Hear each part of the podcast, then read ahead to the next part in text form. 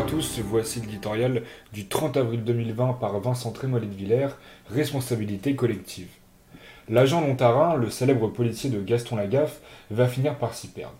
Après les amendes pour défaut de dérogation de sortie, le secrétaire d'État au transport a ajouté aux souches de son carnet de contravention une nouvelle sanction.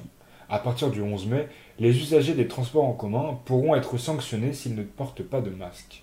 Le citoyen, Bonne Pomme, à qui l'on a expliqué que le masque ne servait à rien, puis qu'on en manquait cruellement, puis qu'il pouvait se le fabriquer lui-même, ne devrait pas être, comme les pouvoirs publics, en retard à l'allumage.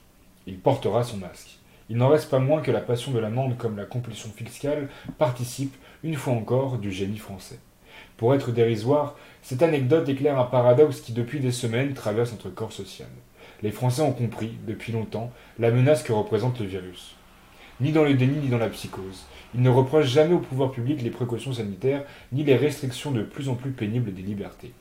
Ce qui les désoriente et finit par alimenter leur colère froide, c'est l'impression confuse que tous ces efforts ne sont pas accompagnés des instruments indispensables à leur efficacité. Cette trinité répétée jusqu'à la nausée. Masque, test, traçage. S'ensuit un sentiment d'attente interminable, de profond gâchis, accompagné de recommandations innombrables qui donnent la triste image d'un pays transformé en une immense garderie de 60 millions de cancres. Édouard Philippe l'a affirmé dans les prolégomènes de son discours. Il va nous falloir apprendre à vivre avec le virus.